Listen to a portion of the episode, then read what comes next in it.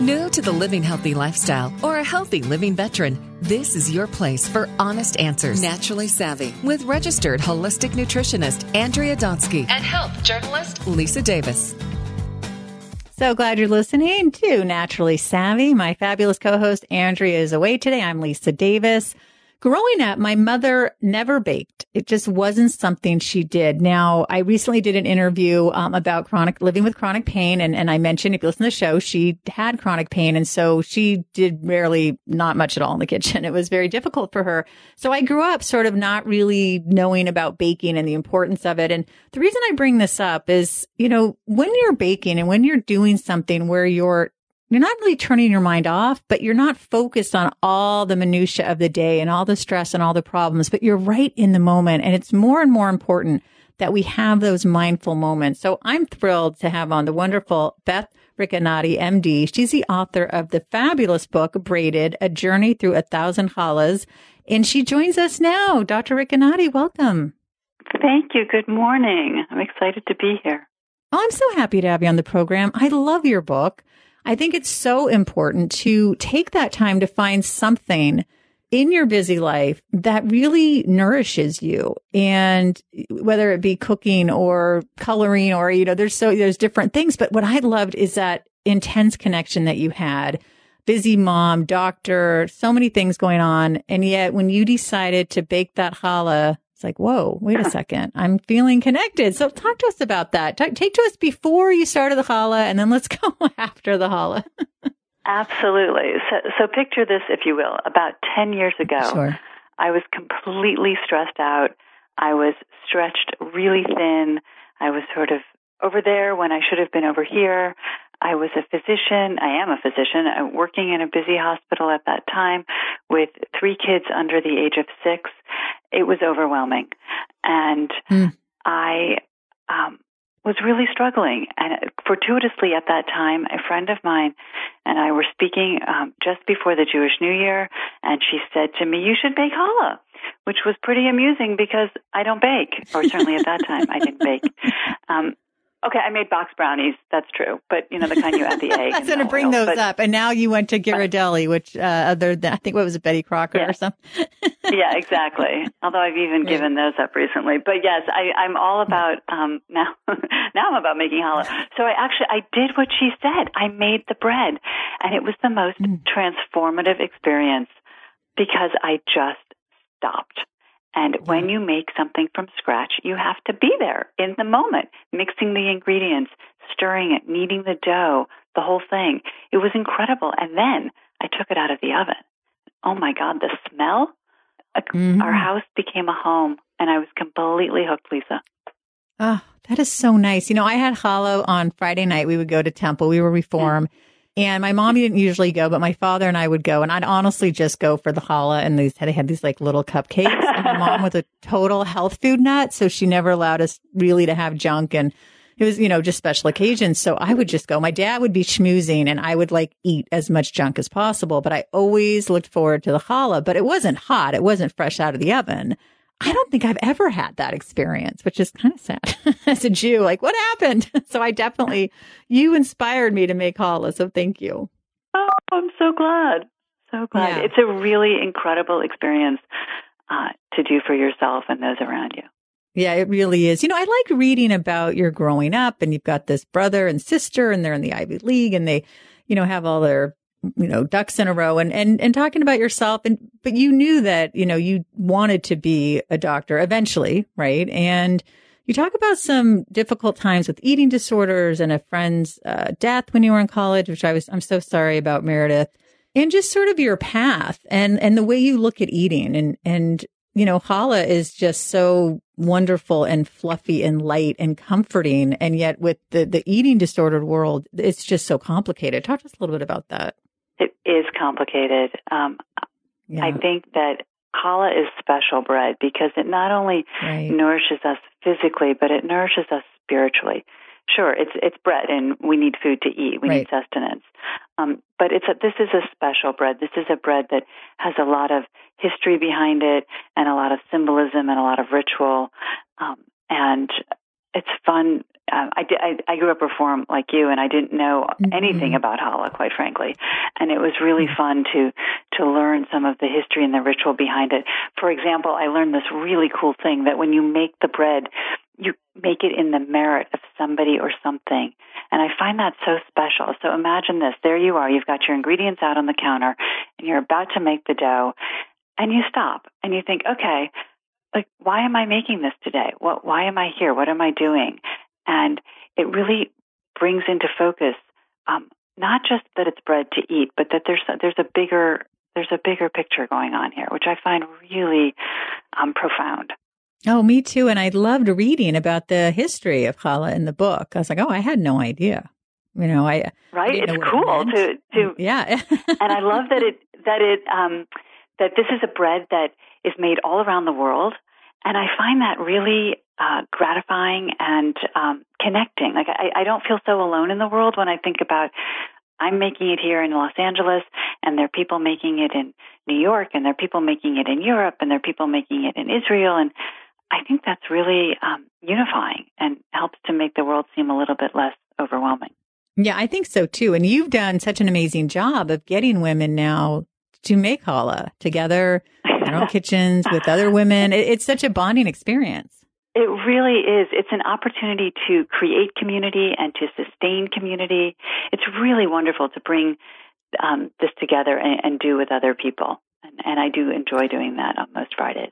You know, it's funny when I was I was thinking about challah, and the first thing that came to my head because I'm such a health nut, which annoyed me after reading the book, I was like, "Yeah, but it's white bread," and I'm like, "Oh God, what is yeah, wrong no. with me?" And I love that you no, no, address no, it's that. A, it's not like you're saying eat challah at every flipping meal. You're like, it's a special no, thing. Exactly, you know, I, right? Right. Okay.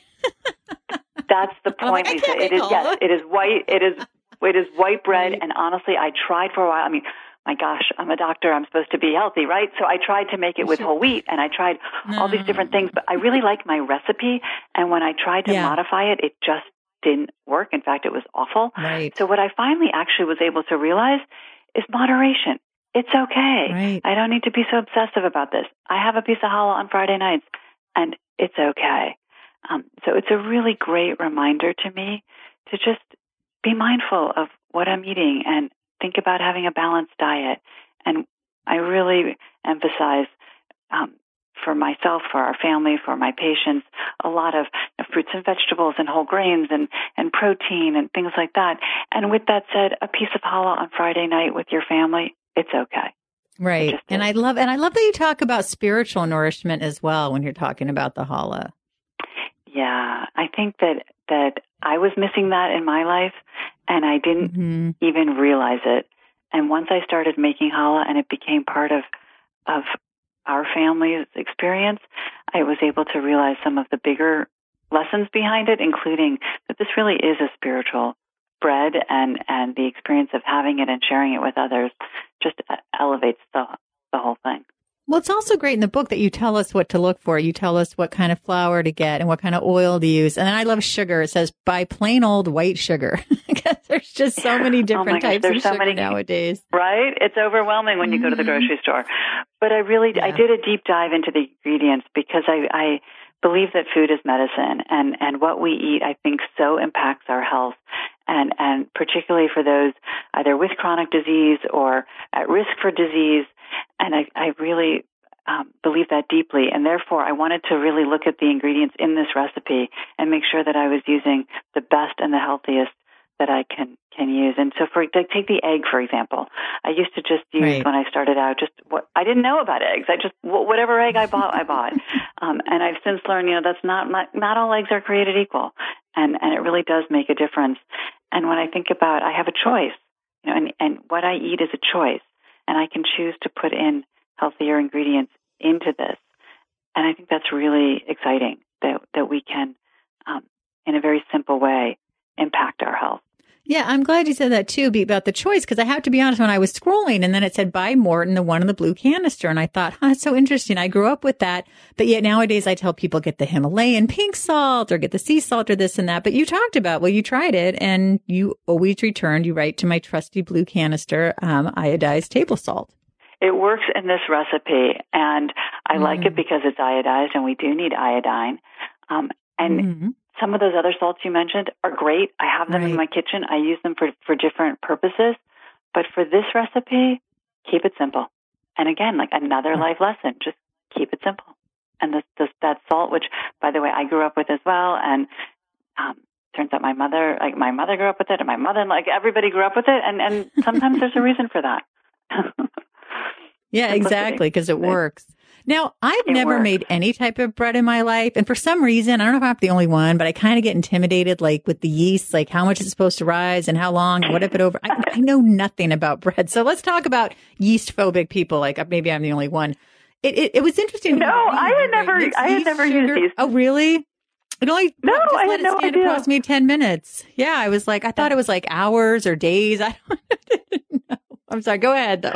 For for for simple, I mean, this is a, this is obviously a very simple recipe, and yeah. you can buy the packets of yeast at the grocery store, which I did for a long time, and then a friend turned okay. me on to buying yeast in bulk because I obviously I use it every week. I mean, there's something about that, but um, yeast is a living organism, and so it needs um, first it needs a little sugar to to to feed on, and then it needs warm water.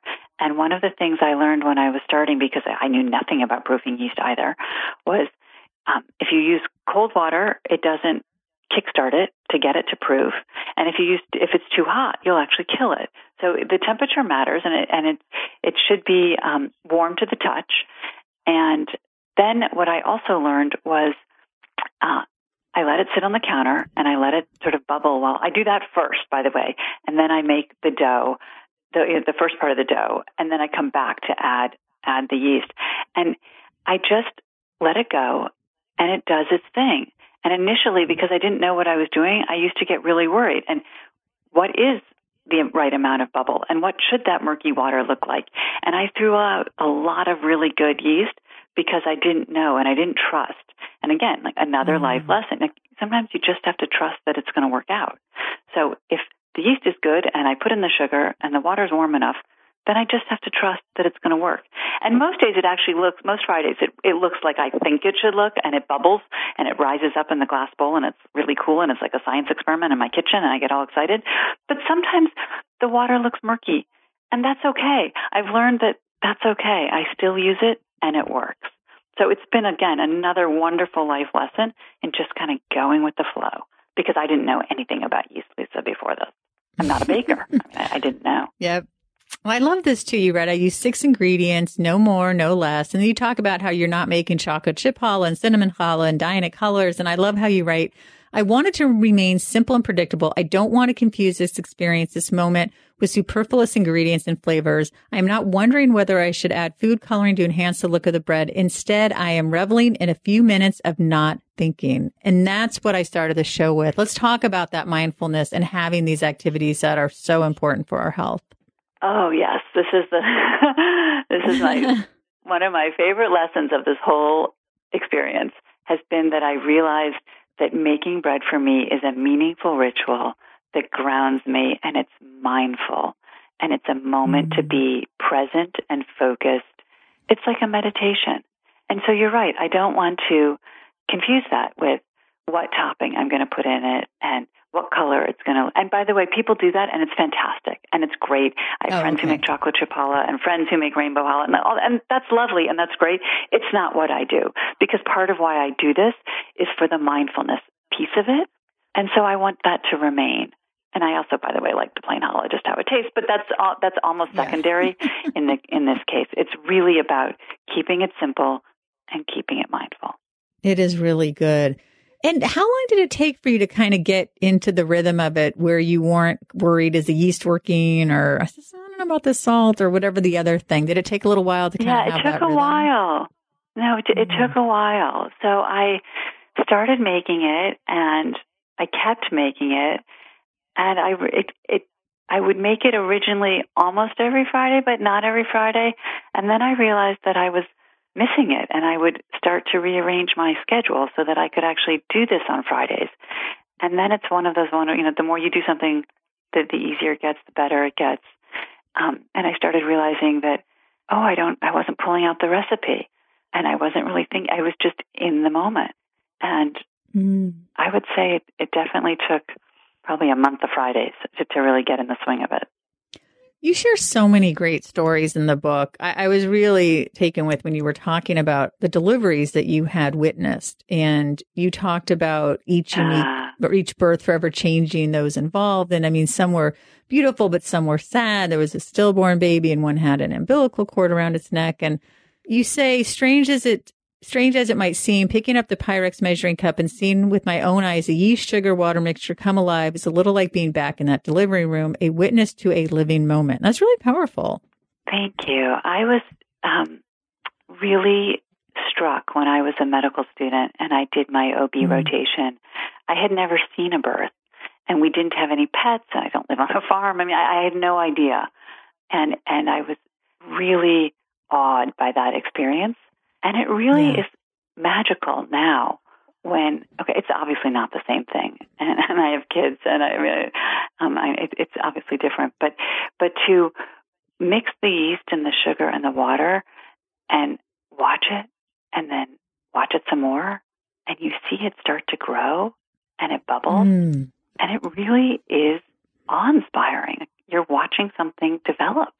It's it's, it's amazing it really is. You know, my husband and I and my daughter and I on Saturday nights, we love watching on Netflix a great British baking show.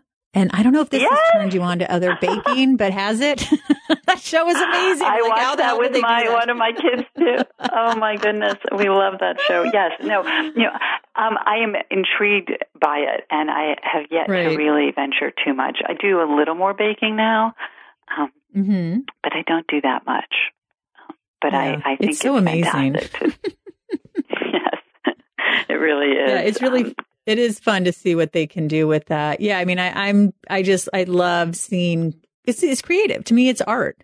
You know what they're right. doing with their creations. It's, it's art, and it's delicious, and it's again, it's that concentration, that mindfulness. Well, it's interesting because there's a mix of. I right. think on that show, you're in the moment, but there's stress. It's different. It's a competition versus you're in your home. You're doing something that's comfortable. And if the first few times with the challah aren't comfortable, it will get, you'll get there, obviously. Exactly. And, and sometimes it doesn't work women. out. Oh, yeah. talk to us about that. Absolutely. I mean, when I first started making challah, I followed the recipe to the letter of the law because I, I didn't know what I was doing and I was so nervous. So it said, for example, yeah. four cups of flour. And I added literally four cups of flour.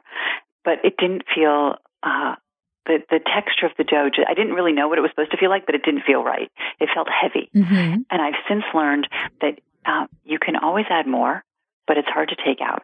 Another lesson.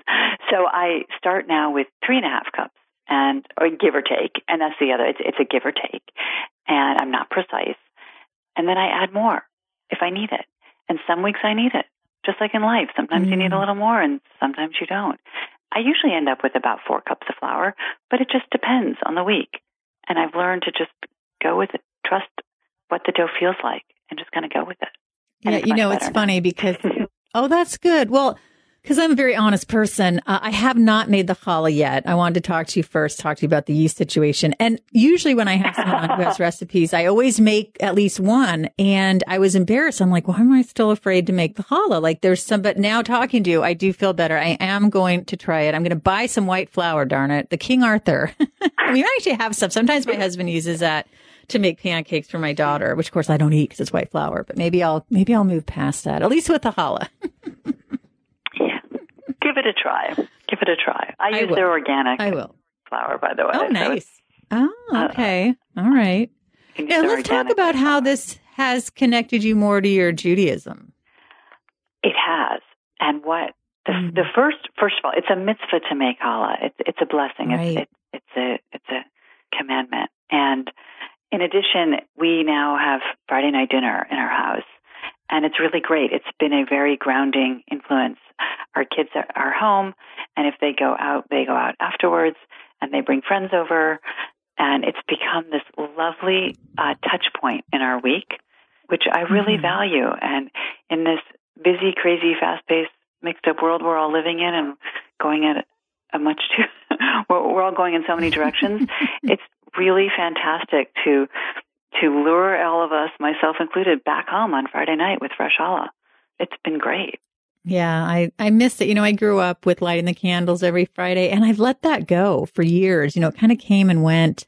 And my husband works late, so it's just me and my daughter. But I, you know, and I always say I'm going to restart it again. So, and I really want to. And then something comes in the way or I just forget. And I think it's so nice when you can have rituals. It, it, it does ground you. And, and one of the things you talk about in the book too is happiness. I love how you write, uh, we can't always be happy. Sometimes happiness is taken from us. And you talk about that. And you talk about while painting challah with the red tip brush may seem childish, may seem frivolous, I look forward to this with almost too much glee. In fact, whenever possible, I insist on doing this step myself instead of handing it over to a child or a friend or anyone else. I want the reminder. I want the physical reminder that when we have the choice to be happy, we have to grab it. We have to take it and own and cherish it. It is not always ours to choose. You really are such a good writer. I mean, it's really, really moving. Thank you.